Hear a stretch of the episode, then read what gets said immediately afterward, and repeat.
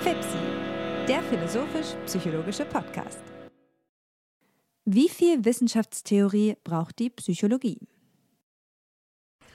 Herzlich willkommen, meine Damen und Herren, zu unserem Podcast FIPSI, der sich heute mit dem Thema der Wissenschaftstheorie in der Psychologie beschäftigen möchte. Bevor wir anfangen, möchte ich allerdings meinen guten Freund Hannes begrüßen. Hannes, wie ist die Lage? Die Lage ist gut, Alexander. Ich freue mich, hier zu sein. Ich werde Ihnen eine kleine Einführung in das heutige Thema geben. Es ist etwas, was Sie vielleicht schon kennen, weil Sie vor ein paar Wochen beziehungsweise mittlerweile schon einigen Monaten an unserer Podiumsdiskussion teilgenommen haben, die wir ausgeführt haben zwischen Dirk Hagemann, dem Differentialpsychologen von der Universität Heidelberg und mir. Und wir haben uns mit der Frage, wie viel Theorie braucht die Psychologie beschäftigt, sie dann aber in genau die Richtung unserer heutigen Frage, wie viel Wissenschaftstheorie braucht die Psychologie, zugespitzt.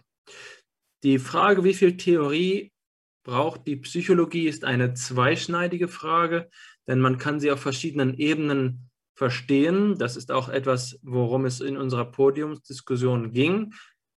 Wenn wir fragen, wie viel Theorie braucht die Psychologie, könnte man meinen, es geht um Theorien auf der Gegenstandsebene. Theorien über psychische Sachverhalte, über ähm, beispielsweise verschiedene Konstrukte oder verschiedene, äh, verschiedene Hypothesen, äh, beziehungsweise Zusammenhänge, Systeme von Sätzen, die Hypothesen gestatten. Die Frage, was dabei eine Theorie selbst ist, da sehen Sie schon gerade an der Wortklauberei, die ich hier, derer ich mich hier schuldig mache. Das ist dabei weitgehend implizit. Es geht vor allen Dingen um die Frage, wie wir äh, die Grundlage für empirische Forschung ermöglichen können. Denn empirische Forschung ist ja in den meisten Fällen theoriegeleitet. Die zweite Ebene der Betrachtung ist jetzt aber diejenige, auf der wir nach der Metatheorie fragen, nach einer Theorie der Theorien, einer Ebene, auf der wir auch die Grundlagen des wissenschaftlichen Forschens in der Psychologie selbst in Frage stellen. Und das ist die Frage, die Ebene, die man mit dem Begriff Wissenschaftstheorie assoziieren kann. Es ist allerdings so, dass das wiederum selbst mehrdeutig ist, denn der Begriff Wissenschaftstheorie ist eben nicht nur als mit der Idee einer Theorie der Wissenschaft besetzt, sondern auch äh, mit einem bestimmten epistemologischen Ansatz, den man im 20. Jahrhundert in der Regel unter, den Namen, unter dem Namen kritischen, des kritischen Rationalismus findet. Wobei auch hier in, in einer bestimmten Sichtweise nicht der epistemologische Diskurs selbst gemeint ist, der äh, die Wissenschaftstheorie umgibt, sondern sozusagen eine Technik, eine Technik des Wissenschaftstreibens, insbesondere den Falsifikationismus. Das ist also eine Möglichkeit, um Geltungszusammenhänge zu überprüfen. Wenn es darum geht, nicht nur Hypothesen zu generieren, sondern auch Hypothesen zu überprüfen, dann ist die ähm, die Konzeption des kritischen Rationalismus so etwas wie das Standardvehikel der Wissenschaftstheorie. Das heißt, der Begriff Wissenschaftstheorie ist einerseits das, was ich eben als Metatheorie bezeichnet habe und als ein Diskurs verstanden werden kann und andererseits, und das ist vielleicht sogar häufiger der Fall, ähm, so etwas wie die Idee, dass es für die Ermöglichung von Hypothesen überprüfenden Maßnahmen in der Psychologie einer Technik bedarf. Und diese Technik, diese Standardform der Technik ist dann so etwas wie der Falsifikationismus, das Hempel-Oppenheimer-Schema oder verschiedene ähnliche Ansätze, die sich vor allen Dingen im Rahmen des sogenannten kritischen Rationalismus ergeben haben. Ähm, an dieser Stelle soll zumindest einmal klargestellt sein, dass diese Ebenen, zumindest meines Erachtens, nicht getrennt werden können in letzter Instanz. Die drei Aspekte, die wir gerade benannt haben oder beziehungsweise die ich gerade vorzustellen begonnen habe, also die Theorie auf der Objektebene, die Theorie auf der Metaebene und der epistemologische Diskurs am Beispiel der, ähm, des kritischen Rationalismus, stehen natürlich in einem integrativen Verhältnis. Sie beziehen sich aufeinander. Und darüber wollen wir heute sprechen. Ja, so einmal ganz grundsätzlich gesprochen, ist ja auch die erste Frage, an die man denken muss, wenn man nun die Frage nach der Rolle der Wissenschaftstheorie in der Psychologie stellt, diejenige danach, ähm, was denn die Psychologie besonders macht in dieser ähm, Reflexion, in dieser Weise der Reflexion. Eine Wissenschaftstheorie kann es ja, oder gibt es ja auch äh, de facto für eine jede Wissenschaft. Etwa einige dieser Fragestellungen, die für die Psychologie besonders sind, haben wir bereits im Podcast angeschnitten.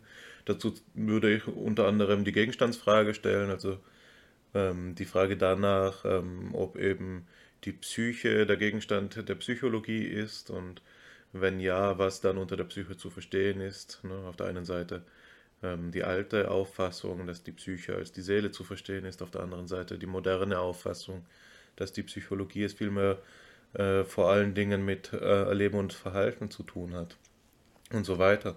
Also ähm, eine wichtige Frage meines Erachtens ist die der Besonderung der Rolle der Wissenschaftstheorie in, äh, für die Wissenschaft, die eben die Psychologie ist. Und wenn man da einfach mal deskriptiv ähm, auf das schaut, wie die Psychologie sich im Verhältnis zu anderen Wissenschaften entwickelt, kann man doch sagen, dass ähm, wenngleich natürlich, ähm, und das wurde im Podcast ja durchaus auch schon mehrere Male zur Sprache gemacht, ähm, wir dazu geneigt wären, der Psychologie im Allgemeinen eine gewisse Theorieverdrossenheit anzukreiden, die Psychologie im Vergleich mit anderen Wissenschaften, was ihre wissenschaftstheoretische äh, Reflexion angeht, doch gar nicht so schlecht dasteht, nicht wahr? Und interessanterweise ist das ein Befund, den man festmachen kann an der Präsenz einer Krise, nämlich der Replikationskrise. Also die Psychologie hat es geschafft, kann man fast sagen, innerhalb von innerhalb ihrer kurzen Lebensspanne, ne, also gerade mal etwas mehr als 100 Jahre, ähm, schon in eine Methodenkrise zu kommen. Natürlich ist es schlimm für eine Wissenschaft in einer Krise zu sein und ähm, in dieser Krise werden die methodischen Grundlagen, auf der die Wissenschaft fußt, eben in Frage gestellt. Nur als kurzer Exkurs, die Replikationskrise betrifft sich auf den Umstand, dass einige der, ähm, oder nicht nur einige, sondern ein großer Anteil, über die Hälfte der bestpublizierten ähm, äh, Befunde in der Psychologie nicht ähm, repliziert werden können. Das heißt, in ähm, Studien, die explizit und de dezidiert und auch mit großem Aufwand darauf ausgelegt sind, ähm, besagte Befunde erneut hervorzubringen, eben durch dasselbe Versuchsdesign oder durch ein ähnliches Versuchsdesign, je nach Variante der Replikation eben, ähm, wird dort versucht, einen Effekt ein zweites Mal hervorzubringen. Und eben diese äh, Wiederholung der scheinbar wichtigsten Effekte ist für einen großen Anteil der psychologischen Effekte und Befunde nicht möglich gewesen, sodass die Psychologie sich aktuell eben in einer Krise befindet, der Replikationskrise. Vom Standpunkt des Wissenschaftstheoretikers, den wir jetzt hier einnehmen wollen, ist das aber ein Zeichen für ein, ein dafür, dass die Wissenschaft, die man betrachtet, in einem gewissen Reifestadium angekommen ist, nämlich einem Stadium des Unbruchs. Meines Erachtens ist jetzt nun äh, das die wirklich interessante Frage, wenn man äh, in, in, im Anbetracht dieser Interpretation die, ähm, welchen Begriff der Theorie die ähm, wissenschaftstheoretische Selbstbetrachtung der Psychologie verwendet. Ich glaube, und äh, dass man mit Fug und Recht sagen kann, dass es einen Rückruf in der Psychologie zur Theorie gibt, etwa auch im, vom Lehrstuhl in Heidelberg durch Herrn äh, Professor Klaus Fiedler. Ähm, er ist eben ein Beispiel für jemanden, der sagt, dass die Replikationskrise nicht durch eine Verschärfung der ähm, gegenwärtigen Methodologien ähm, überwunden werden kann, sei es nun Open Access, Journalformate oder Pre-Registration Studies, ähm, sondern dass es eben eine bessere Theoriebildung braucht. Aber auch jetzt hier wieder für uns die kritische Rückfrage, ist dieser Begriff der Theorie, der hier verhandelt wird, wirklich fundamental genug verstanden? Denn man ähm, erlangt ja doch häufig den Eindruck, dass man es doch immer noch mit einer mathematisch, formalistisch oder eben jetzt, um deinen Begriff wieder aufzugreifen, ähm, rational-kritizistischen ähm, Theorieverständnis zu tun hat. Ich denke auch, dass diese Fragen entscheidend sind. Allerdings gibt es in den Grundlagen viel Systematisches zu klären. Der Diskurs ist unübersichtlich und ich glaube, dass der Beitrag der Philosophie eine Schützenhilfe sein muss, um ihn zu systematisieren. Zu leicht ist es, sich in eine Richtung zu spezifizieren. Aber erst einmal zum Begriff der Krise. Schon Karl Bühler hat in einer Schrift aus den 1920er Jahren ähm, die Krise der Psychologie analysiert, was für Arten von Krise in der Psychologie denkbar wären. Der spricht von dem Unterschied zwischen Aufbau und Strukturkrise. Eine Aufbaukrise, das ist so ähnlich wie du es gerade artikuliert hast, eine Frage der Phase, in der man sich befindet. Aufbaukrise also etwas, das zeigt, dass ein bestimmter ähm, Status erreicht ist, in dem beispielsweise ein Paradigma, so wie das Thomas Kuhn beschreiben würde, äh, an internen, immanenten Widersprüchen erkrankt äh, die Strukturkrise ist demgegenüber eine andere Idee und das ist etwas, was man einfach mal grundsätzlich diskutieren muss. Und ich glaube auch nicht, dass die beiden ausschließlich sein müssen. Das ist nämlich die Idee, dass zur Disziplin der Psychologie selbst fundamental ein Pluralismus gehört, der sich in so etwas wie einer Kontroverse ausdrücken muss. Es ist erforderlich, dass die Psychologie ihre theoretischen Positionen nicht einheitlich entwickelt. Eine theoretische Psychologie analog zur theoretischen Physik ist nicht möglich. Es gibt keine Vollintegration aufgrund der, der essentiellen Heteronomie des menschlichen Wesens. Und das führt dann einfach dazu, dass es so etwas wie äh, Abgrenzungs, kontinuierliche Abgrenzungs- Bewegungen, Kämpfe an bestimmten Phänomenklassen geben muss. Also die Strukturkrise ist etwas, das die Krise als wesentliche Eigenschaft der Psychologie selbst beschreibt. Und das ist, glaube ich, etwas, was in Erinnerung gerufen werden muss. In dem Sinne würde ich also sagen, die Replikationskrise ist nicht einfach nur etwas, was es zu überwinden gilt, so etwas wie eine Aufgabe, sondern die Replikationskrise ist auch wesentlicher Ausdruck für äh, die Verfassung der Psychologie selbst als etwas, das immer wieder zum Beispiel auf so Grundfragen wie die Gegenstandsfrage zurückverwiesen sein wird. Und in einer Phase, in der eine hypertrophe Methodologie, eine Zeit, in der der Operationalismus uneingeschränkt vorherrschte, dass diese Phase an eine Grenze kommt, weil sie sozusagen eine Unterrepräsentation der anderen Komponenten der, diesem pluralistischen Gebäude der der äh, Psychologie bedeutet, das scheint ähm, ein Ausdruck genau von diesem Umstand zu sein. Aber ich will jetzt noch einmal auf die Grundsatzproblematik zurückkommen. Wenn wir von Wissenschaftstheorie sprechen, dann will ich einfach einmal an dieser Stelle ins Feld führen, dass dasjenige, was ich vorhin die Verknüpfung von drei Ebenen beschrieben habe, ein meines Erachtens ähm, wichtiger Zusammenhang für die Funktionsfähigkeit der gesamten psychologischen Forschung ist. Das stelle ich mir ungefähr so vor.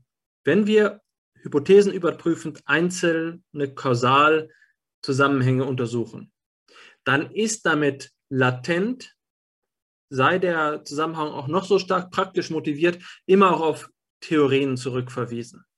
Das heißt, wenn wir zum Beispiel davon ausgehen, dass äh, der, die empirische Untersuchung der Entwicklung von Theorien dient, dann können wir dabei nur naiv sein, wenn wir meinen, dass das seinerseits wieder unabhängig von Theorien geschieht.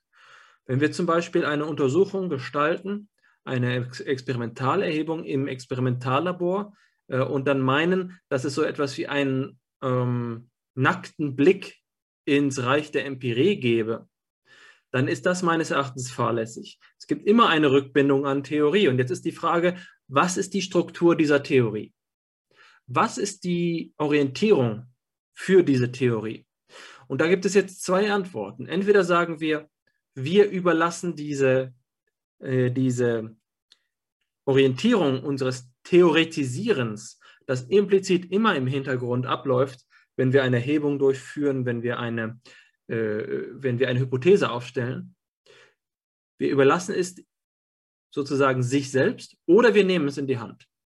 Wenn wir es sich selbst überlassen, dann gibt es wiederum die erste Alternative, das wäre sozusagen ein, ähm, ein vollkommen offenherziger äh, Naivismus, äh, eine, eine Naivität. Und das wäre zu sagen, wir vertrauen auf die Alltagspsychologie. Wir sagen, wir erforschen einfach aus äh, gutem Vertrauen in unsere Menschenkenntnis oder in unsere Intuitionen und ohne Zweifel daran, dass, äh, dass es da Verzerrungen gäbe, einfach dasjenige, was uns so einfällt. Und man darf nicht unterschätzen, wie oft das vorkommt. Die alltägliche Plausibilisierung von, ähm, von wissenschaftlichen Hypothesen in der Psychologie ist zu so etwas wie einem Stilmittel avanciert. In vielen Einführungsteilen von psychologischen Papers lesen wir so Sätze wie, Sie kennen es alle. Sie kennen es alle. Jeder kennt es. Äh, die Erfahrung ist allgegenwärtig in, im Alltag. Und diese Rückbindung an so etwas wie den Alltagsverstand ist eine Alternative. Die andere Alternative, die ist noch gefährlicher, aber sie ist zumindest nicht naiv. Und das ist die Idee, dass sich der wissenschaftliche Fortschritt rein induktiv ergibt und dass es keine Leitung des Theoretisierens geben muss, sondern dass sich schlicht und ergreifend äh, die Spreu vom Weizen trennen wird. Das ist auch etwas, was mit im weitem Rahmen, mit, in weitem Umfang mit, der, mit dem kritischen Rationalismus im Sinne eines Falsifikationismus vereinbar ist und auch zum sogenannten Positivismusstreit in den 1960er Jahren geführt hat. Das ist nämlich die Auffassung, dass sich die schlechten Theorien an der Empirie erledigen werden und wir deswegen in erster Linie möglichst akkurate Empirie treiben müssen, sodass sich dann die Theorien von alleine formen. Das sind die beiden Positionen, bei denen man sagt, wir lassen das Theoretisieren sein. Wir brauchen dafür keine künstliche Leitung. Sie kann sogar eher schädlich sein, weil sie dann, sagen wir mal, von Vorannahmen, von, von äh, idiosynkratischen Überle Überlegungen des jeweiligen Wissenschaftlers oder der Wissenschaftlerin geleitet werden. Ähm, das ist die eine Position. Aber wir können es eben auch in die Hand nehmen. Und das wäre etwas, für das ich doch plädieren würde. Und zwar aus einem wesentlichen Grund. Und das ist das, was ich schon angedeutet habe, dass Empirie selbst theorieabhängig ist. Das heißt, es ist denkbar, dass ähm, wir im ganz im Sinne des Falsifikationismus eine kontinuierliche Bewährung von bestimmten Theorien haben. Aber es liegt daran, dass wir die ganze Zeit in unserem Datenmaterial nur in eine Richtung geschaut haben, uns die anderen Richtungen gar nicht vor Augen getreten sind.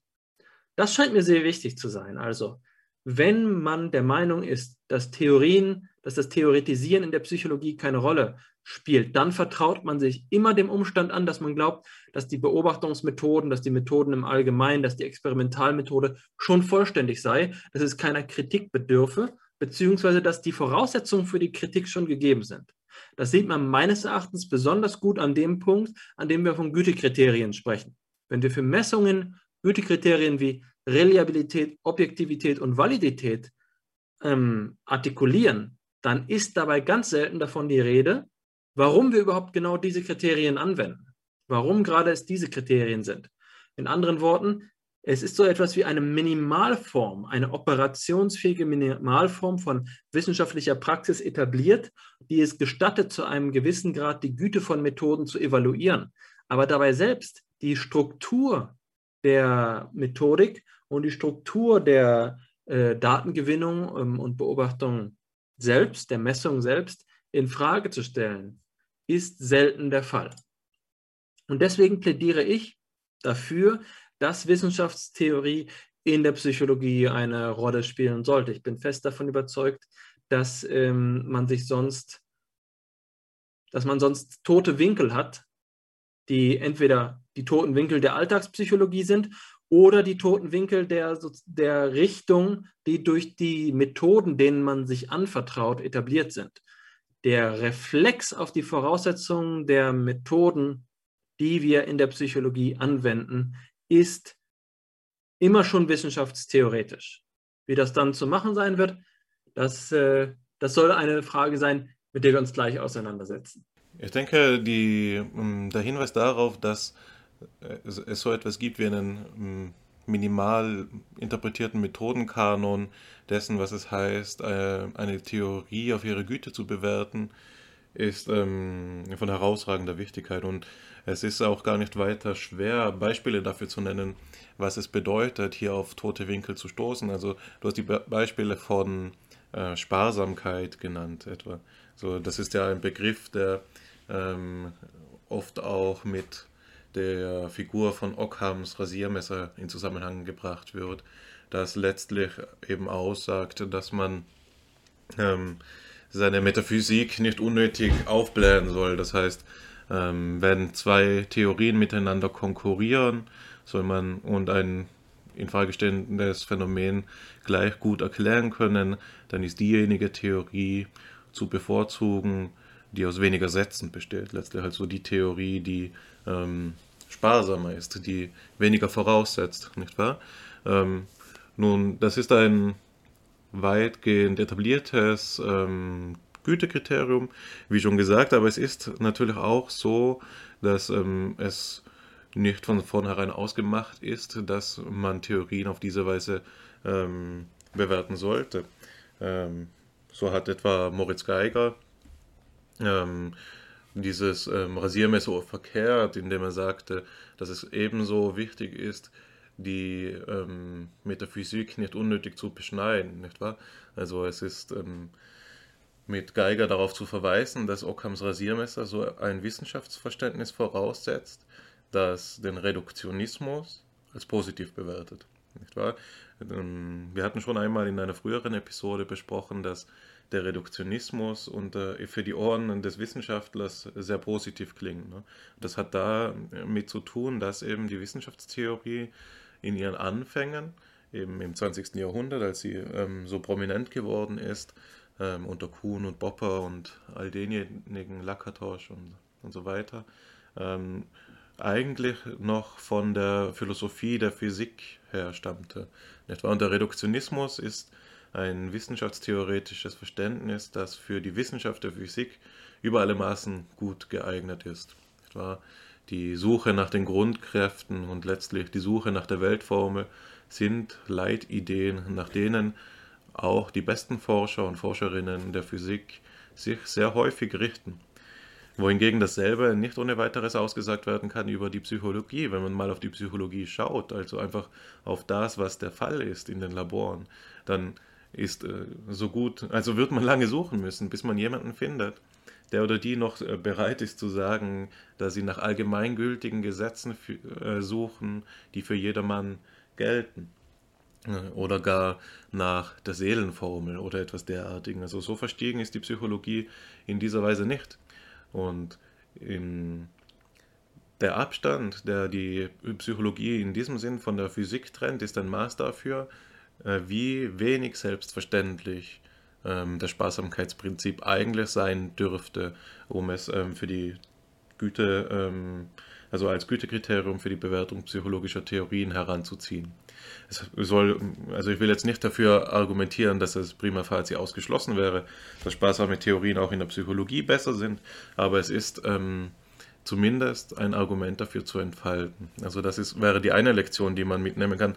Ein anderes sehr gutes Beispiel, ähm, finde ich, ist, und das wird auch ein äh, notwendiger Diskurs sein, dasjenige, ähm, was ähm, die Logik der Forschung selbst betrifft, ähm, die im kritischen Rationalismus eben äh, vorausgesetzt wird. Also die Logik der Forschung ist ja dieses berühmte Werk von Karl Popper, in dem er ähm, die Grundlagen des kritischen Rationalismus legt, offenlegt. Und eines seiner Argumente dort ist, dass äh, die Struktur ähm, guten Forschens am der Schlussform des Modus Tollens orientiert sein sollte. Der Modus Tollens ist eine Schlussform aus der einfachen Syllogistik, die ähm, sich wesentlich darauf beläuft, dass ähm, vorausgesetzt wird eben das Konditional, also man setzt voraus, dass es gilt, wenn A, dann B. Und wenn man nun einen Fall beobachtet, also wenn der Fall eintritt, dass nicht B, dann zieht man den Schluss auf nicht A. Jetzt konkret gesagt, ähm, an einem Beispiel gesprochen. Ähm, der Modus Tollens würde uns erlauben, so einen Schluss zu ziehen. Wir setzen voraus das Konditional, wenn es regnet, dann ist die Straße nass. Also wenn A, dann P. Ähm, nun beobachten wir, die Straße ist nicht nass und schließen daraus per Modus Tollens, es regnet nicht. Und für Popper ist diese Art zu argumentieren und zu theoretisieren deshalb so besonders, so wichtig, so von herausragendem Stellenwert, weil der Modus Tollens der einzige ähm, infallible Schluss ist, vermöge dessen wir vom Besonderen auf das Allgemeine schließen können. Nicht wahr? Also wir beobachten einen Einzelfall, das Nicht-Nasssein der Straße und können damit auf ähm, die Bedingung zurückschließen, eine allgemeine Bedingung, nämlich, dass es regnet. Der Hintergrund ist nun natürlich derjenige, dass Gesetze, beispielsweise Naturgesetze, in der formalen Logik als allquantifizierte Konditionale äh, dargestellt werden können. Nicht wahr? Also ein Naturgesetz hat die Form immer, also für alle Fälle oder immer dann, wenn A, dann B. Also ein allquantifiziertes Konditional. Immer dann, wenn es regnet, ist die Straße nass. Also das hat einen Gesetzescharakter. Und wenn wir nun eben ein Experiment so konstruieren, dass wir ähm, ein Gesetz widerlegen können, dann ist damit auch die Theorie, die es enthält, widerlegt. Das ist hier die Idee.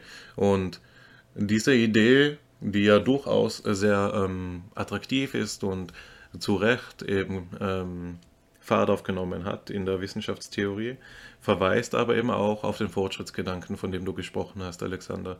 Denn wenn ähm, wir nur gut genug theoretisieren, das heißt, wenn wir als Wissenschaftler und Wissenschaftlerinnen bereit sind, unsere Theorien so zu konstruieren, dass sie falsifizierbare Hypothesen, eben nach diesem Modus-Tollens-Schema, ähm, artikulieren, dann werden sie sich an der Realität auf eine Weise beweisen, die zu so etwas wie einer asymptotischen Annäherung an die beste Theorie führt. Und die beste Theorie wäre natürlich dann die, die nicht wahr ist, aber die ähm, auf ewig nicht widerlegt ist oder nicht widerlegt werden konnte. Das war und an der Asymptote ist quasi der Zustand erreicht, in dem diese Nichtwiderlegung nicht mehr zu unterscheiden ist von der Wahrheit der, der Theorie. Manche ähm, werden dazu geneigt, dafür zu argumentieren, dass die Evolutionstheorie genauso ein Fall ist, die eben ähm, sich bereits an dieser Asymptote der Ununterscheidbarkeit befindet. Nun ähm, ist aber, und darauf wollte ich ursprünglich hinaus, eben genau diese Vorstellung einer asymptotischen Annäherung des wissenschaftlichen, ähm, der, der wissenschaftlichen Tätigkeit an so etwas wie eine objektive Wahrheit, die in der Realität begründet ist, ebenso eine Voraussetzung, die man teilen kann oder die man eben nicht teilen kann. Thomas Kuhn hat berühmterweise eine Gegenposition eingenommen, indem er eben gesagt hat, dass ähm, die äh, dass ähm, der Fortbestand von Theorien vielmehr auf soziologisch-psychologische Faktoren zurückzuführen ist, etwa, und also jetzt verkürzt dargestellt, ähm, wenn er sagt, dass der einzige Weg, wie ein Paradigma von, also das ist ja sein berühmter Begriff, der des Paradigmas, also wie eine Weise zu theoretisieren und eine Weise Probleme in der Welt auszuwählen als wissenschaftliche Probleme und sie damit eben ästhetisch, äh, epistemisch zu inaugurieren in Probleme, die, derart sind, dass sie es überhaupt wert sind, alles behandelt zu werden, dass so ein Paradigmenwechsel vor allem dann stattfindet, wenn die Forscher und Forscherinnen, die ähm, ein Paradigma eben vertreten und es wissenschaftlich betreiben, sterben. Also äh, macht hier ein radikal soziologisches Argument. Aber das nur am Rande.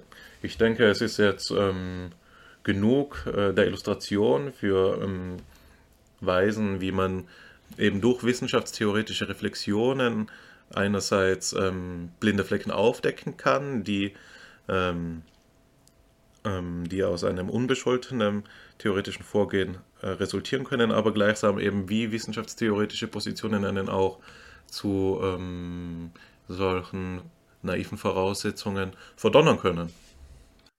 Die wichtige Richtung ist hier für mich aufzuzeigen, dass wir es bei, dem, äh, bei der Wissenschaftstheorie im Sinne von einem kritischen Rationalismus nicht mit so etwas wie einer Minimalform von Technik für den Wissenschaftsbetrieb zu tun haben. Es handelt sich tatsächlich um einen lebendigen Diskurs.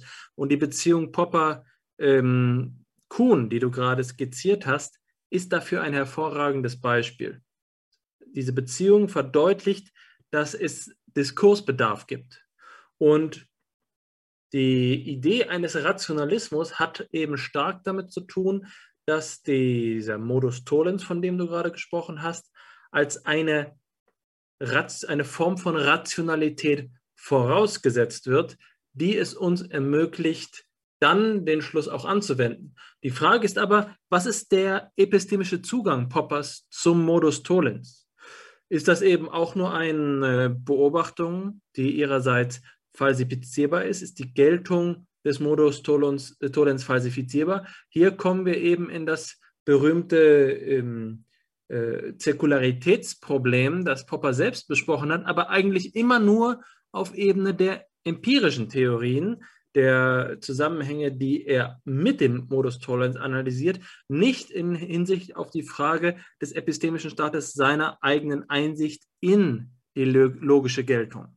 Also ist äh, der, so einfach es auch klingen mag, der kritische Rationalismus als Rationalismus ist von einer Form von Rationalität abhängig, die beispielsweise im Sinne der analytischen Bestimmung der Logik, der formalen Logik, ähm, gegeben sein muss und man doch klären muss, was das Erkenntnissubjekt für offenbar mehrheitliche äh, oder, oder verschiedene Fertigkeiten oder Fähigkeiten besitzt, um Zugang zu unterschiedlichen Klassen von epistemischen Einsichten zu haben.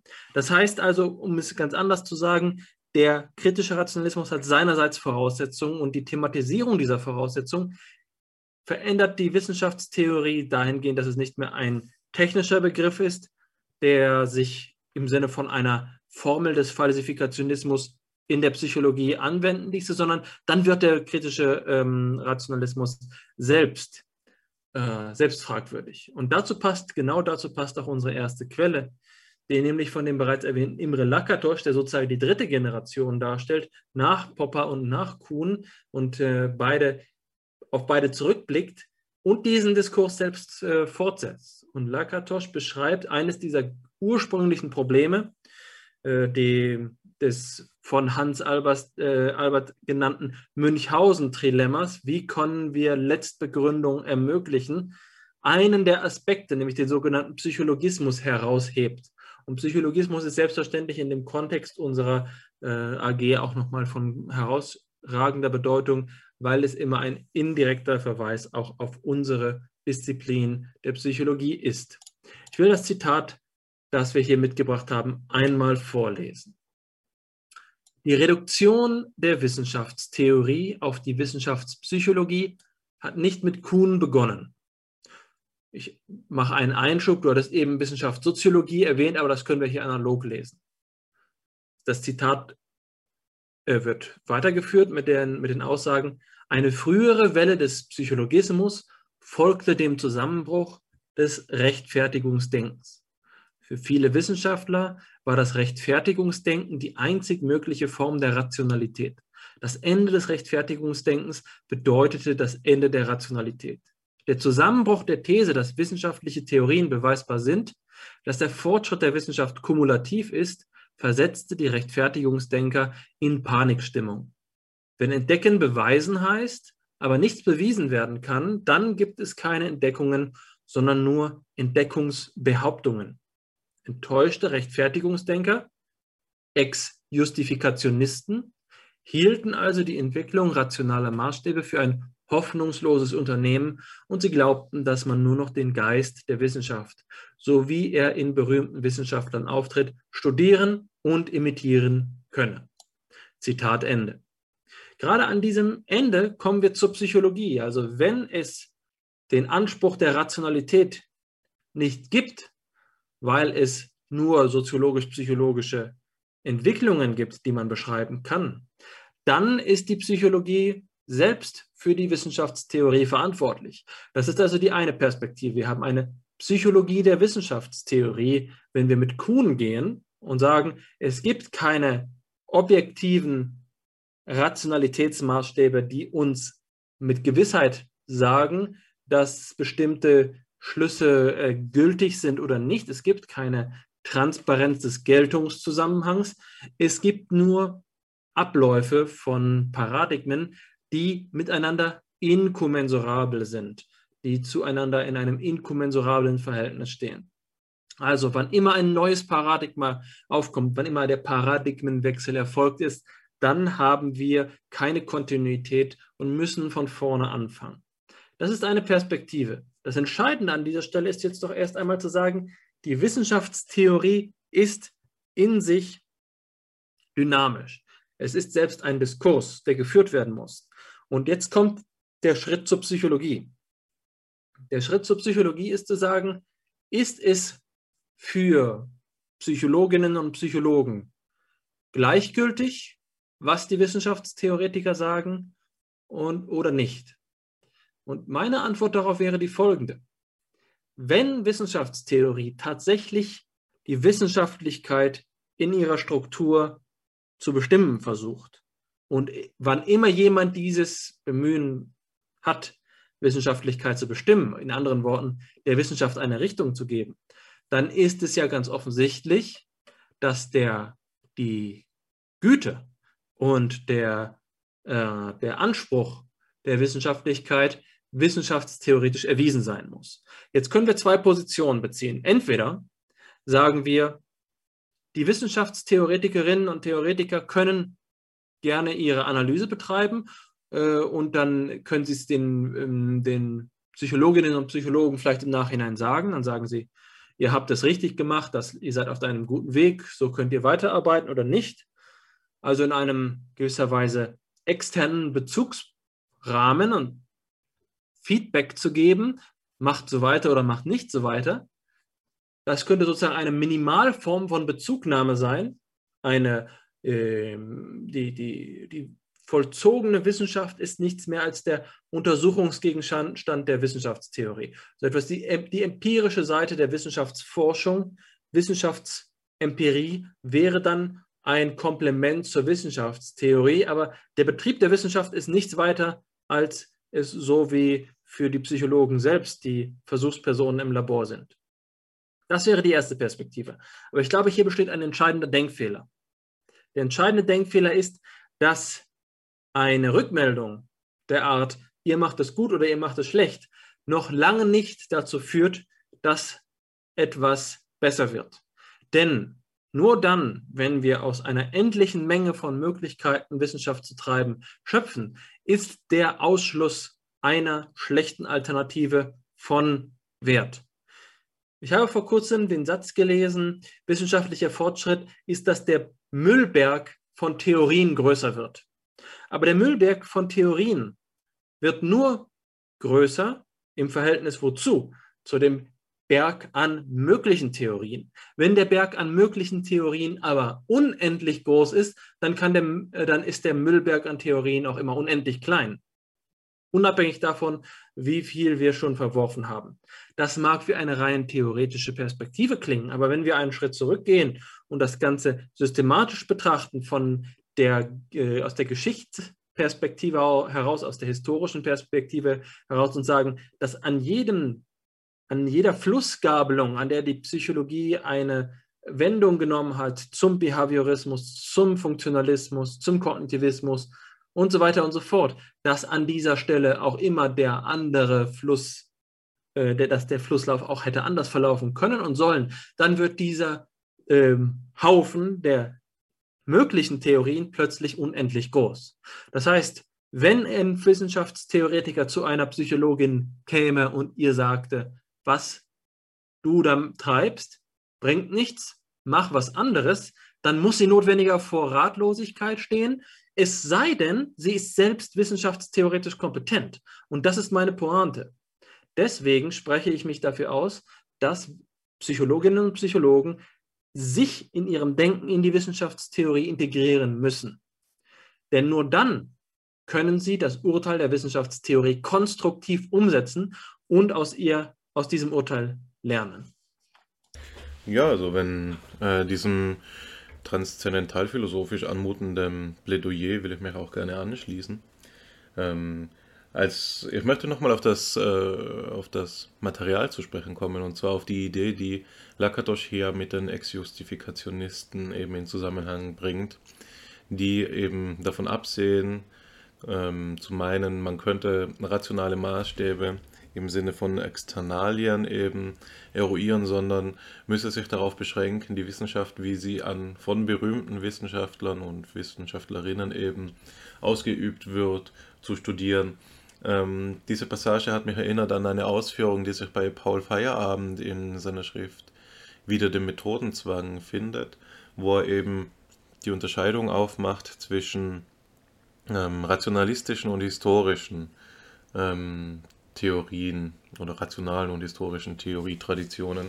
Und seine Pointe ist auch die, die Rationalisten sind diejenigen, die eben an die Externalien glauben, die glauben, dass es so etwas gibt wie objektivierbare Erkenntnis, die intersubjektiv gültig ist und ähm, gegeben gewisser Bedingungen ähm, auf alle Zeit wahr bleiben werden, wohingegen die historischen Theorietraditionen meinen, dass alle Erkenntnis innerhalb der Geschichte zu verorten ist, sodass ähm, diese, dieser starke Begriff der Rechtfertigung oder der Wahrheit eben nicht mehr tragbar ist, sondern Wahrheit so etwas wie ähm, so einen geschichtsimmanenten Status erlangen würde und gleichermaßen eben die Rechtfertigungsstrukturen, anhand derer wir Aussagen oder eben Theorien auf ihre Wahrheit hin überprüfen. Nun ist Feierabendspointe die, dass rationalistische Theorien eigentlich als historische Theorien zu begreifen sind. Eben, sie machen einfach nur eine besondere Unterart historischer Theorien aus, die eben glaubt, die sich dadurch charakterisiert, dass ihre Vertreter glauben, dass ähm, rationale Maßstäbe für die Wissenschaft eben gefunden werden können. Ähm, und nun denke ich da an einen Fall, und das ist jetzt ähm, der kreative Anteil dieses Kommentares, der uns beiden ja auch nahe steht und der für die Psychologie ähm, als Wissenschaft von fundamentaler Bedeutung ist, insofern als dass ähm, er einer der großen Wegbereiter der Psychologie als Forschung ist, nämlich was ist denn mit dem Kartesianismus? Ähm, der Kartesianismus zeichnet sich ja unter anderem auch dadurch aus, dass die Idee einer Letztbegründung ähm, aller Wissenschaften im Subjekt selbst aufzusuchen ist, nicht wahr? Also das Cogito sum, das Ich denke, also bin ich, ist eine Weise, wie von einer Reflexion auf das Subjekt und auf die äh, Weisen, wie dem Subjekt gewisse Dinge zu Bewusstsein treten, eben ähm, so etwas erarbeitet wird wie eine infallible Gewissheit nämlich eine, eine Gewissheit, die selbst nicht mehr in Zweifel gezogen werden kann. Das ist zunächst einmal bei Descartes jetzt noch das ähm, Ich bin. Also was auch immer mir erscheint, in allem kann ich mich täuschen, aber dass mir etwas erscheint, darin kann ich mich nicht täuschen. Also gibt es da jemanden, dem etwas erscheint und dieses es gibt jemanden, dem etwas erscheint, ist der Sinn der Aussage des Cogitus um. Bei Descartes geht es dann noch weiter eben, macht auch noch ähm, Beweise für die Existenz Gottes und so fort. Wie auch immer man das jetzt genau ausbuchstabiert, zum Beispiel bei Edmund Husserl findet sich ja eine, eine ähm, Erneuerung dieser Idee des Cartesianismus in der Phänomenologie, äh, der dann gewisse Weggabelungen eben weg von Descartes nimmt und bei anderen aber auch anschließt. Wie auch immer man das ähm, en Detail ausbuchstabiert. Die Frage, die mich hier beschäftigt, ist, ähm, wie würde man denn diese Art von, also deiner Meinung nach jetzt, Alexander, wie würde man diese Art von ähm, Verschränkung von Psychologismus oder psychologistischer Theoriebildung und objektiven Erkenntnisanspruch zusammenbringen vor dem Hintergrund dieser wissenschaftstheoretischen Reflexionen? Damit stellst du vermutlich die Gretchenfrage und hier eine Formel zu finden, mit der sich äh, Klarheit schaffen ließe, ist natürlich so etwas wie der Stein der Weisen, aber zugleich die Suche danach ist vermutlich das Verhängnis. Das wäre jetzt hier meine Behauptung äh, oder meine Antwort. Damit will ich keinem Skeptizismus ähm, das Wort reden. Das ist nicht, was ich sage, sondern die Auffassung, dass die Antwort auf die Struktur von Wissenschaftlichkeit schlechthin etwas wäre, was auf einer technischen Ebene beantwortet werden könnte, ist ein Widerspruch zur Wissenschaftlichkeit selbst.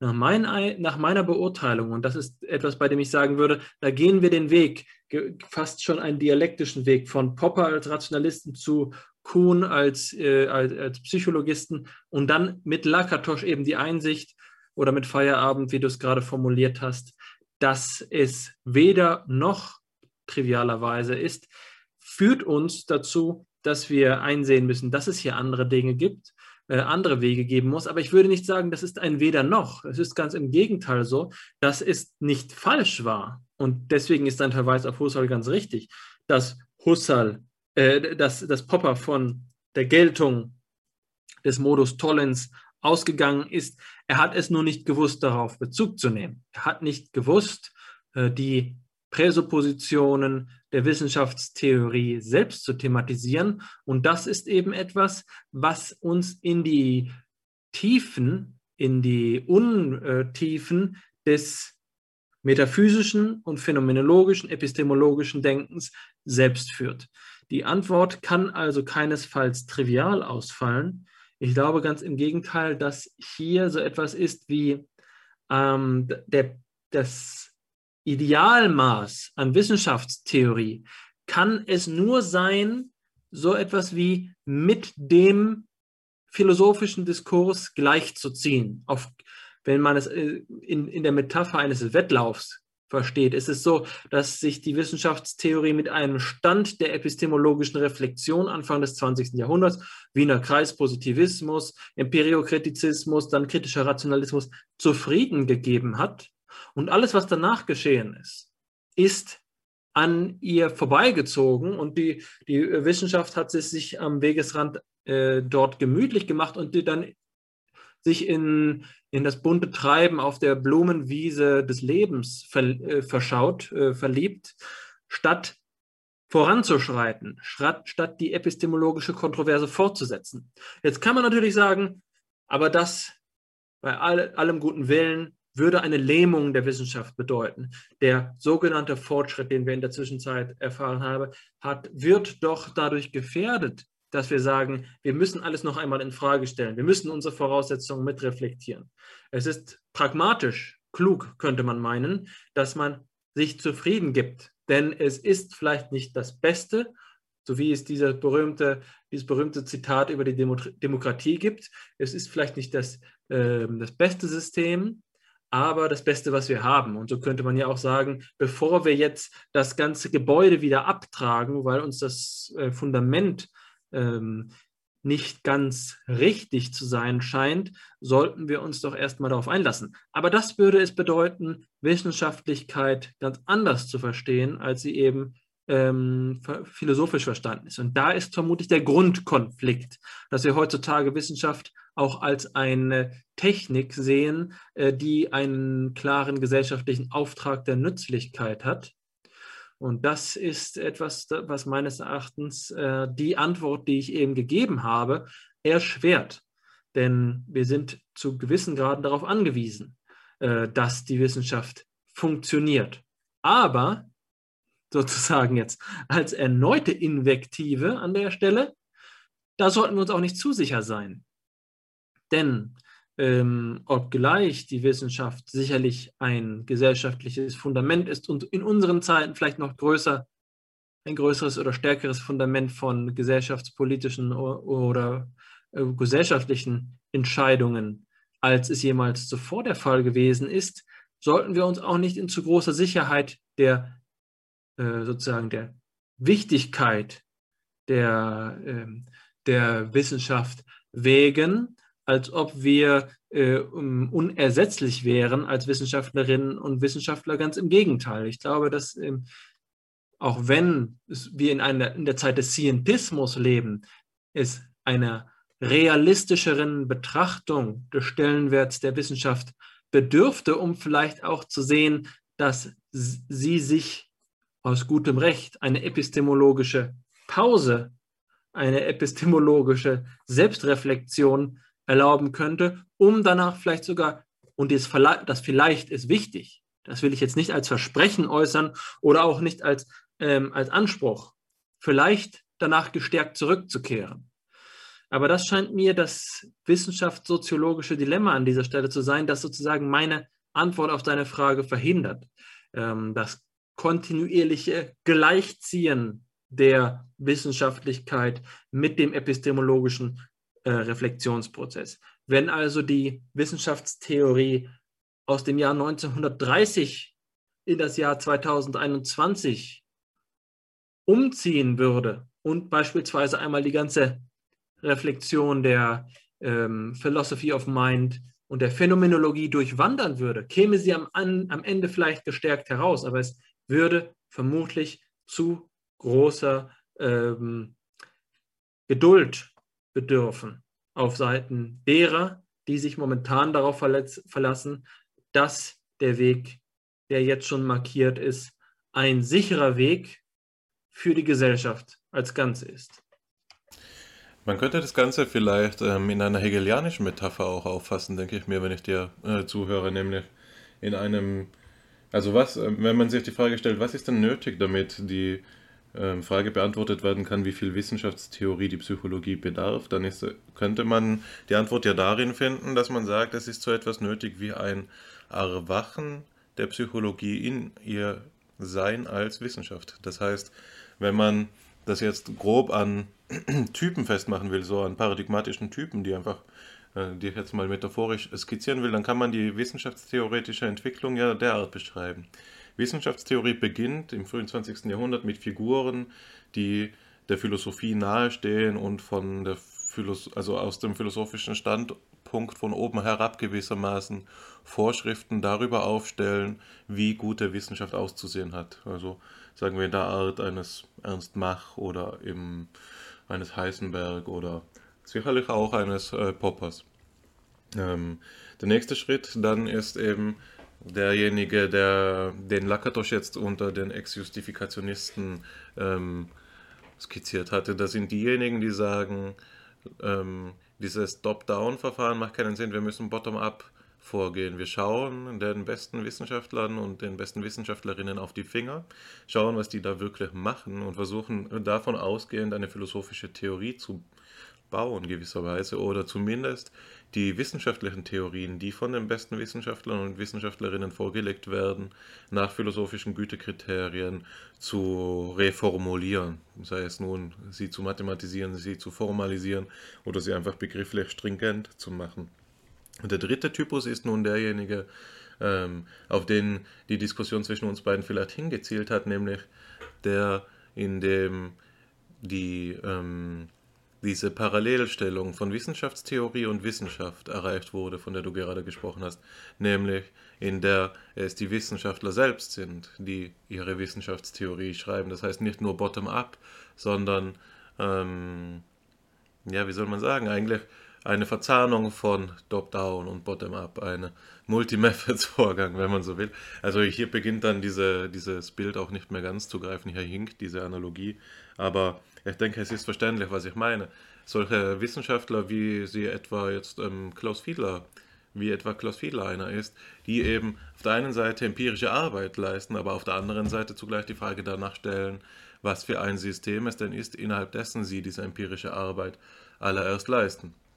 Also ich denke, hier kann man diese, diesen Dreischritt als einen der zunehmenden Selbstbewusstwerdung der psychologischen Wissenschaftler und Wissenschaftlerinnen ähm, beschreiben in ihrer Rolle als solche Wissenschaftler. Und dieses äh, Erwachen impliziert dann, so jetzt eben meine These, so etwas wie ein, ähm, ein immer schon, äh, ein Realisieren, dass man immer schon auch wissenschaftstheoretische Vornamen getroffen hat, nun aber eben nicht mehr naiv. Das Vorbild Fiedlers, das du wählst, ist spannend. Ähm, Klaus hatte mir in einem Gespräch gesagt, dass es seinerzeit in den 70er Jahren unter der Studentenschaft, gerade eben auch in der politisierten Studentenschaft, äh, ganz wesentlich gewesen ist, sich an Wissenschaftstheorie zu bilden.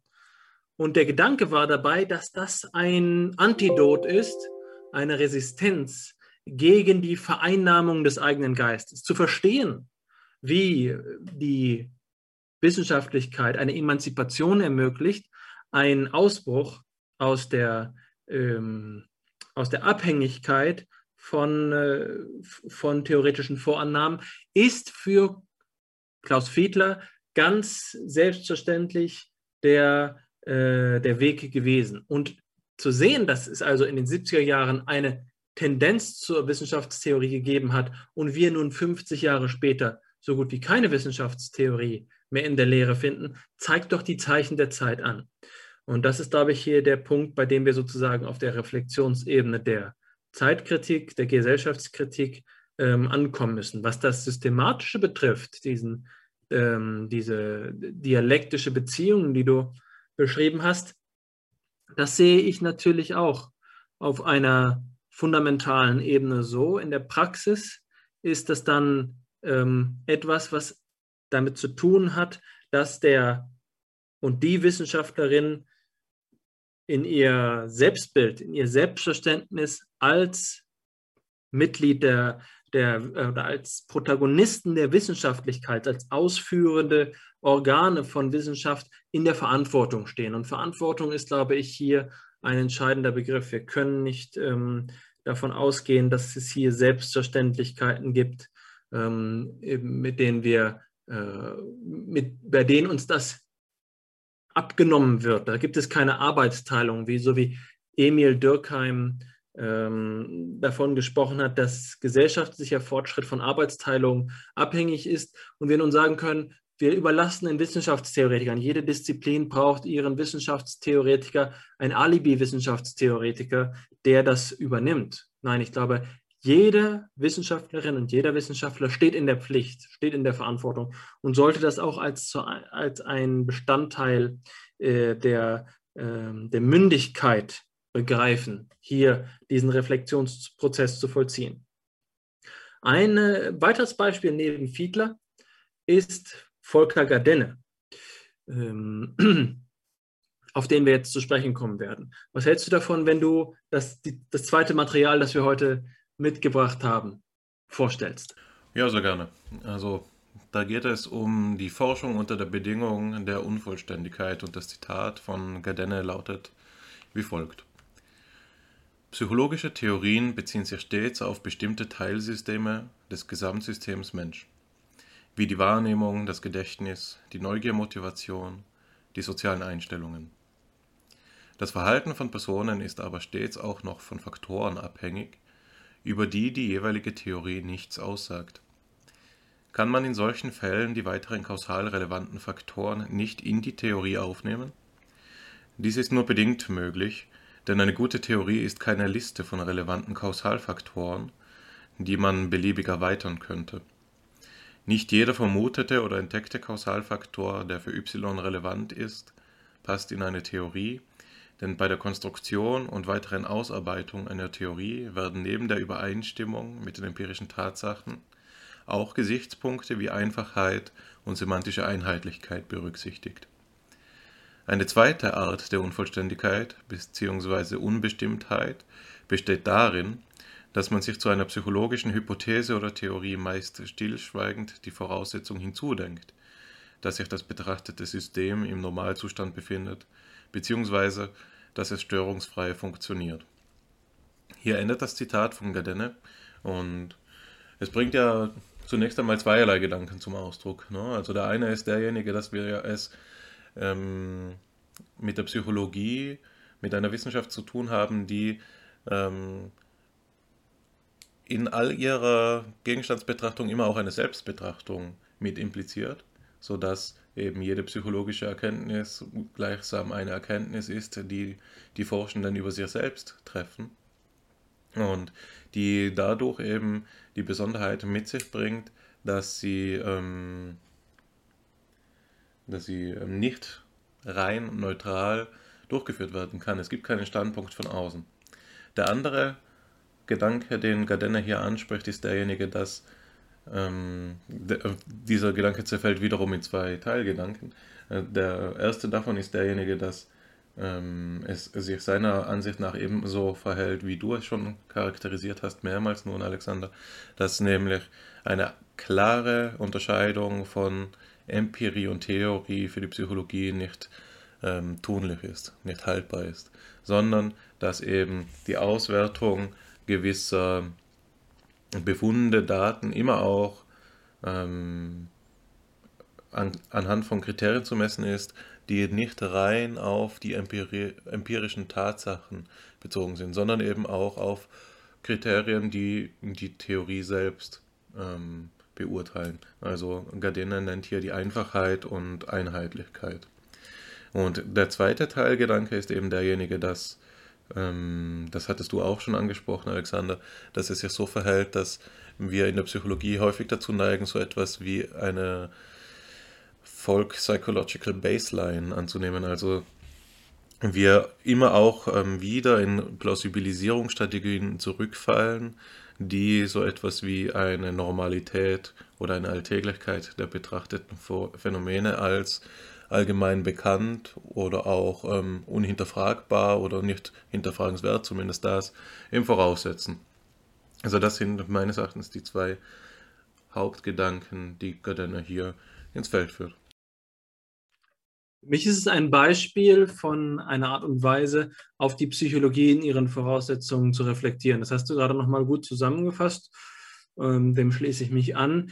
Die Idee, dass wir in der, in der Psychologie auf eine bestimmte Art und Weise, auf eine beschränkte Art und Weise operieren, die es uns gerade nicht erlaubt, sozusagen unsere, ähm, unsere Methoden uneingeschränkt ins Feld zu führen, ähm, das ist etwas, was zur Selbstkritik gehören sollte. Und eine andere Idee von Gardenne ist beispielsweise, dass jede Form von Operationalisierung eine Hypothese ist und dementsprechend auch einer, ähm, einer Überprüfung bedarf. Und Dinge, die also für jemanden, der wissenschaftstheoretisch nicht sich selbst zur Reflexion anhält, sind das Gefahren, ungesehene Gefahren, die ich ja vorhin versucht habe, dadurch äh, zu artikulieren, dass, dass äh, diejenige Psychologie, die nur auf einer Ebene der Objekte Theorien bildet und die Voraussetzungen metatheoretisch nicht berücksichtigt, blinde Flecken, tote Winkel hat.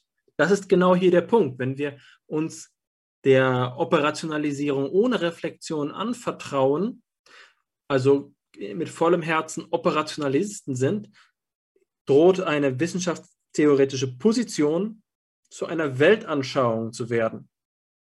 Und das ist jetzt vielleicht die überspitzte und fast schon polemische Pointe. Unter diesen Bedingungen werden dann auch Wissenschaftler zu Dogmatikern.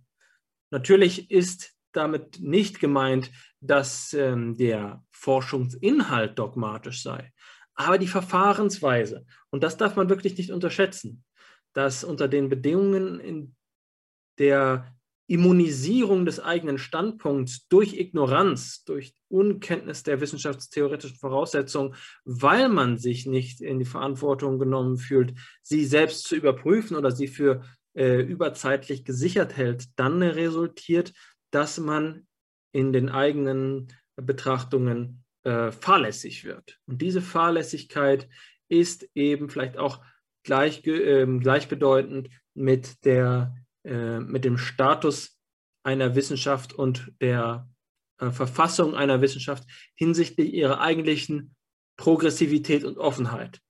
Das ist meines Erachtens und hierin liegt eine der entscheidenden ähm, der entscheidenden Konsequenzen des dargestellten Zusammenhangs aus meiner Betrachtung der Umstand, dass wir ähm, in der Psychologie in den letzten 50 Jahren kaum paradigmatische Veränderungen erlebt haben. Die Idee von Kuhn war, in der, die strukturwissenschaftliche Revolution läuft so ab, dass sich ein Paradigma in sich selbst erschöpft. Es wird übergroß, es überdehnt sich wie das römische Imperium und zerbricht dann an inneren Widersprüchen, um sozusagen wie aus der Asche dem Phönix neu entstehen zu lassen, hier aus dem ähm, äh, aus, äh, aus der verbrannten Erde der vorherigen ähm, Theorie den fruchtbaren Boden für einen für einen, ein neues Wachstum sehen, zu, äh, zu sehen. Aber Lakatosch, über den wir gerade gesprochen haben, hat dann ähm, hellsichtigerweise eingewendet, dass das gerade nicht der Fall sein muss. Es kann auch sein, dass es ein Imperium Romanum gibt, das vollkommen überdehnt vor dem Kollaps steht, aber intern marode ähm, überlebt oder besser gesagt, es übersteht eine, eine, ein Leben in Ruinen, das schlicht und ergreifend deswegen fortbesteht, weil es noch zu keiner authentischen Alternative gekommen ist.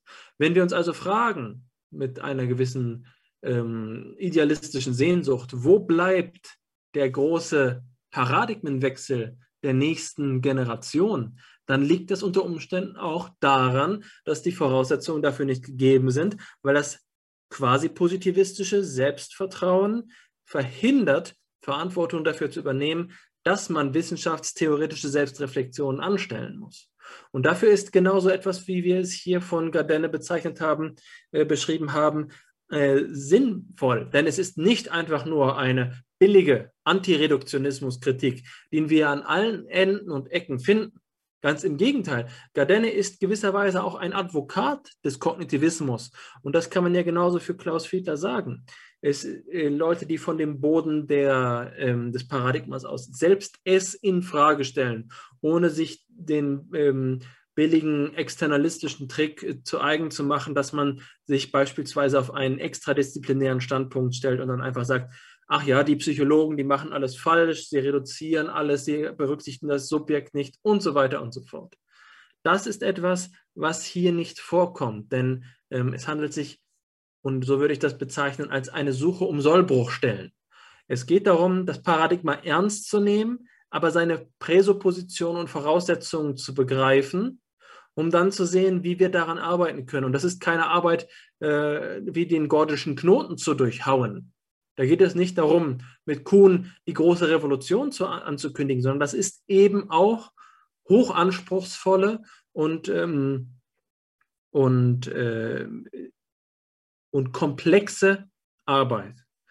Und um nur ein Beispiel zu geben, was das dann bedeuten würde, das würde zum Beispiel bedeuten, einmal über Messtheorie oder Informationstheorie und so weiter und so fort, über die Begriffsbestimmung von so Ausdrücken wie Kognition oder Information auf einer elementaren Ebene einmal nachzudenken, da geschichtlich und systematische Strukturen aufzuzeigen und ähm, nicht einfach das neue Zeitalter zu verkünden einer, einer beispielsweise subjektorientierten Psychologie, sondern stattdessen ähm, inkrementelle Beiträge auf der Ebene nicht nur der Objekte, sondern auch auf der Metaebene und letztlich eben auch im epistemologischen Diskurs im Gleichschritt, so wie wir es eben gesagt haben, zu leisten.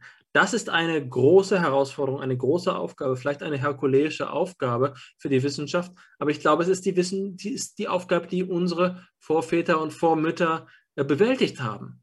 Wenn wir zurückblicken, sehen wir in den 20er Jahren beispielsweise Diskurse, die interdisziplinär und transdisziplinär auf höchstem Niveau abgelaufen sind. Mein Lieblingsbeispiel ist die Atmosphäre in Köln, in der zum Beispiel der Denkpsychologe Lindworski zusammen mit dem Biologen äh, Hans Driesch und dem Philosophen Max Scheler zusammengearbeitet haben, sich im Vorlesungssaal getroffen haben, um miteinander über die transdisziplinären Fragen zu sprechen. Und der Philosoph war genauso an den Einzeldisziplinen äh, interessiert wie umgekehrt. Das ist die Arbeit, die man dann auch im Forschungskollektiv in der, äh, in der Idee von so interdisziplinären und transdisziplinären Projekten wie unserer AG selbst anstreben sollte. Ja, Scheler selbst hat diese Zeit in Köln ja als eine des neuen Alexandriens bezeichnet in einem Brief, ähm, den, mit dem er eben Helmut Plessner eingeladen hat, ihm doch ähm, nach Köln zu folgen. Ich denke, du bringst da etwas zum Ausdruck, das ich ganz genauso sehe. Ich halte es auch für keinen Zufall, dass wir, wenn wir eben unsere, oder vielleicht spreche ich da zunächst einmal lieber für mich, dass ich, wenn ich an meine wissenschaftlichen Vorbilder denke, zuerst an ähm, die Leute aus den 20er Jahren denken muss, eben an solche Figuren, wie du, so, wie du sie gerade genannt hast, Scheler und Konsorten. Ähm, und dass es da einen gewissen Einbruch gegeben hat im äh, psychologischen Denken, das sich auch auf die offensichtlichen ähm, globalhistorischen Zusammenhänge und Ereignisse zurückzuführen ist. Nun, äh, sei das wie es sei. Ähm, worauf ich zu sprechen kommen wollte, war diese Idee, die du angesprochen hast, des von innen maroden, hypertrophen römischen Reiches, das irgendwie funktioniert, obwohl es eigentlich schon widerlegt ist oder so gut wie widerlegt ist. Es war so etwas wie ein, ein Paradigmen-Zombie. Und ich glaube, eine Weise, wie ähm, eine Weise zu erklären, weshalb es nicht ohne weiteres möglich ist, ähm, nachzuweisen, dass es innerhalb der letzten 50 Jahre in der Psychologie größere Paradigmenwechsel gegeben hat, hat damit zu tun, dass sich dezidiert darum bemüht wird, eine, ähm, einen, ein Genre von Theorie zu entwickeln, das ähm, gegen diese Art der Ablösung gefeit ist. Und ich sehe das, wie du es im Positivismus gesehen hast, natürlich auch, aber ich sehe es in erster Linie eigentlich im Funktionalismus ähm, der ja doch auf die Idee und auch im, im, im Organon, der, also im formalisierten Organon der Psychologie, was, Formali äh, was der Formalismus und der Funktionalismus gemeinsam haben, ist ja gerade, dass davon abgesehen werden soll, wie die Funktionen oder ähm, die Formalismen, von denen eben die Rede ist, realisiert sind. Nicht wahr? Also ähm, nur aufgrund dieser Unabhängigkeits- oder multiplen Realisierbarkeitsthese ist es ja möglich, dass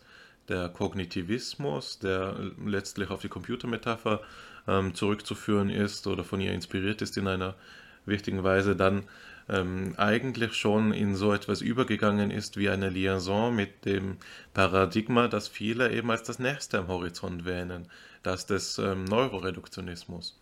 Also Komputationalismus und ähm, Neuroreduktionismus sind heutzutage keine echten Widersprüche mehr. Wir haben ähm, die leistungsfähigsten Computeralgorithmen ähm, sind eben solche, die inspiriert sind von neuronalen Netzwerken.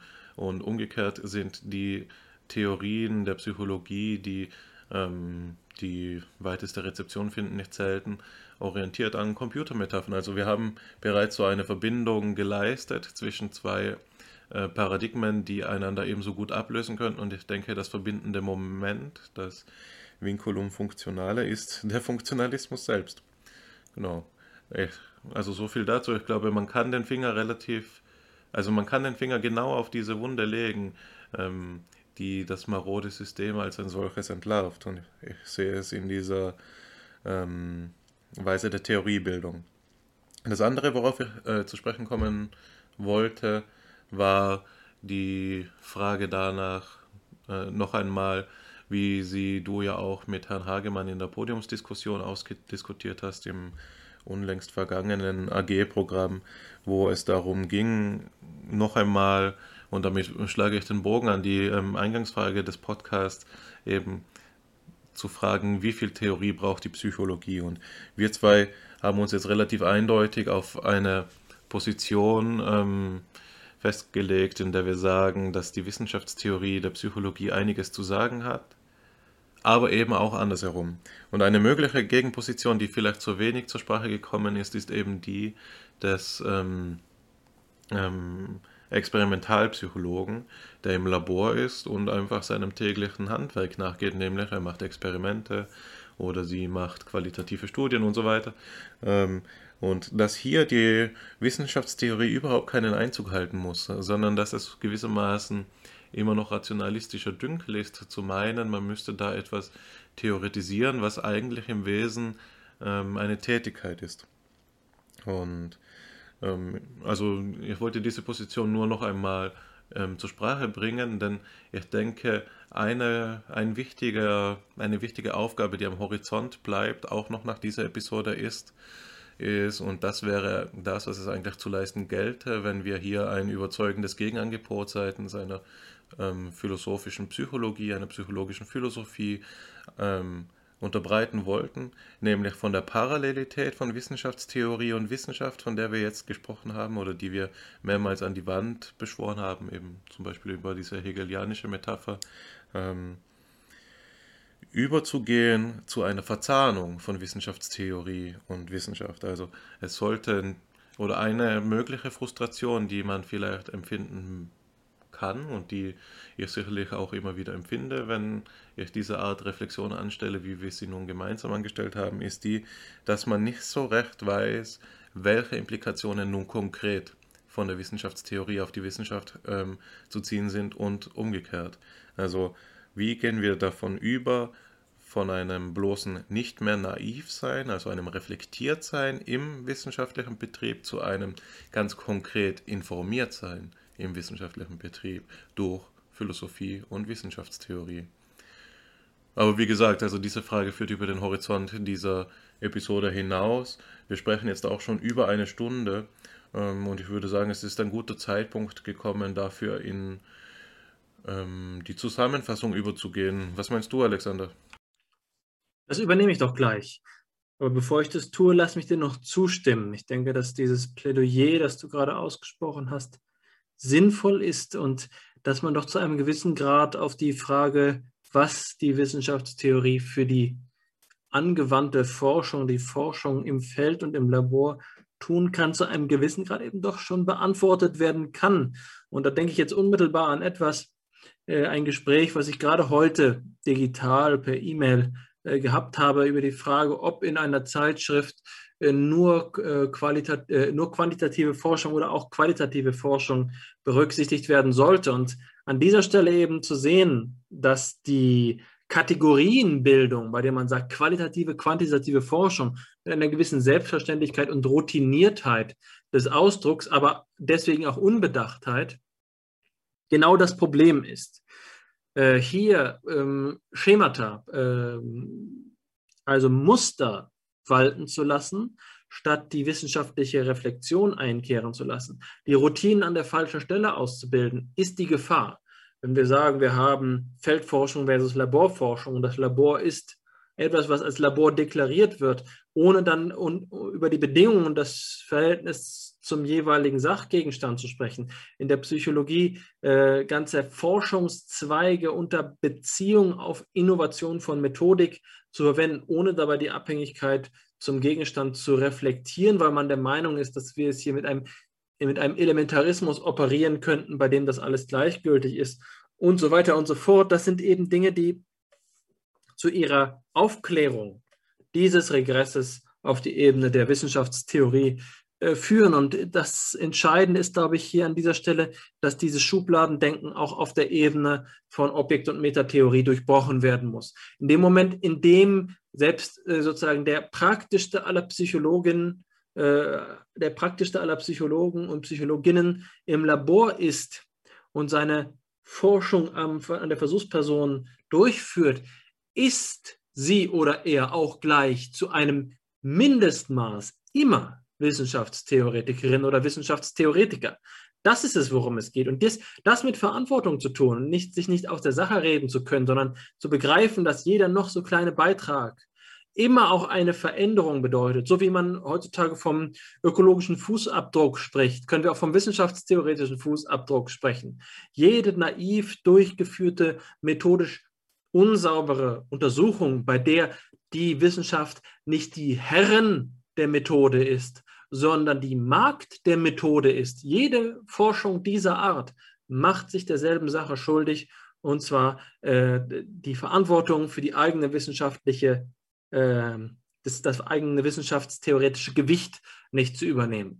Und hier ähm, können, konvergieren, glaube ich, die verschiedenen Perspektiven. Und es geht einfach darum zu sehen, dass wir Wissenschaft nicht nur als einen ähm, formalisierten Beruf begreifen, können, in dem durch ein Curriculum, durch eine fast kodifizierte Art und Weise des, äh, des Forschens, äh, bei dem man aus Methoden, Lehr Lernbüchern die eigenen Pfade, die eigenen Bahnen sich ableitet äh, und die Bedingungen, mithin die Bedingungen des eigenen Wissenschaftlerseins wiederfindet, also nur dann, wenn man Methoden und so weiter und beforscht, also mit bisweilen der Ausschluss der Wissenschaftstheorie. Wer an der Methode zweifelt, ist schon gar nicht mehr Wissenschaftler, weil er es verpasst, ähm, sich eindeutig zu positionieren da ist es dann eben sogar die, die Immunisierung, die ich, von der ich gespro äh, vorhin gesprochen habe,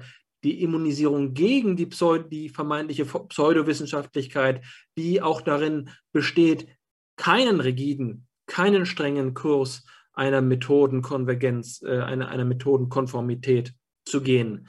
Das ist die Problematik. Und es stimmt, das ist, das, das ist jetzt der spannende Schritt zu, zu sagen, es stimmt zu einem gewissen Grad. Das ist so wie äh, Taco isis philosophus manissis. Wenn du geschwiegen hättest, wenn du nicht wissenschaftstheoretisch reflektiert hättest, wärst du operationsfähig geblieben. Das ist die Pointe, dass wir sehen müssen, es ist das freie Meer, das große Wasser der Wissenschaftstheorie, auf dem wir eigentlich schon immer schwimmen. Aber die Frage ist, ob wir auf den gesicherten Handelsrouten äh, zwischen den Metropolen äh, schwimmen oder ob wir die Suche nach der Terra Incognita auf uns nehmen. Der, der Terra Incognita. Aber ich habe schon zu viel gesagt. Ich will deswegen an dieser Stelle nur noch eine Zusammenfassung der heutigen Sitzung ergänzen. Ähm, wir haben uns mit der Frage nach der Wissenschaftstheorie in der Psychologie auseinandergesetzt und mussten dabei selbstverständlich auch auf die Wissenschaftstheorie im Allgemeinen äh, zu sprechen kommen, haben dann in dem Rahmen verschiedene Desambiguierungen vorgenommen und auf unterschiedlichen Niveaus die, die Frage analysiert, um letztlich doch zu sehen, dass die Psychologie eine besondere Rolle hat im Hinblick auf die Wissenschaftstheorie. Die Psychologie in ihrer Verfassung eben doch auch nicht ganz Natur- und nicht ganz Humanwissenschaft zu sein, vielleicht auch geistes- oder sozialwissenschaftliche Elemente zu haben, hier die Psychologie zu einem gewissen Grad als Mysterium, aber eben auch die Psychologie in der Krise, in der Aufbau- oder in der Strukturkrise. Wir haben uns dann gefragt, welche Rolle die Wissenschaftstheorie in so einer Wissenschaft haben sollte, haben kann, haben dürfte. Unser Plädoyer von uns beiden war eben die Stärkung der Wissenschaftstheorie. Das dürfte kein verwundern, der den Hintergrund unserer ähm, Überlegungen berücksichtigt.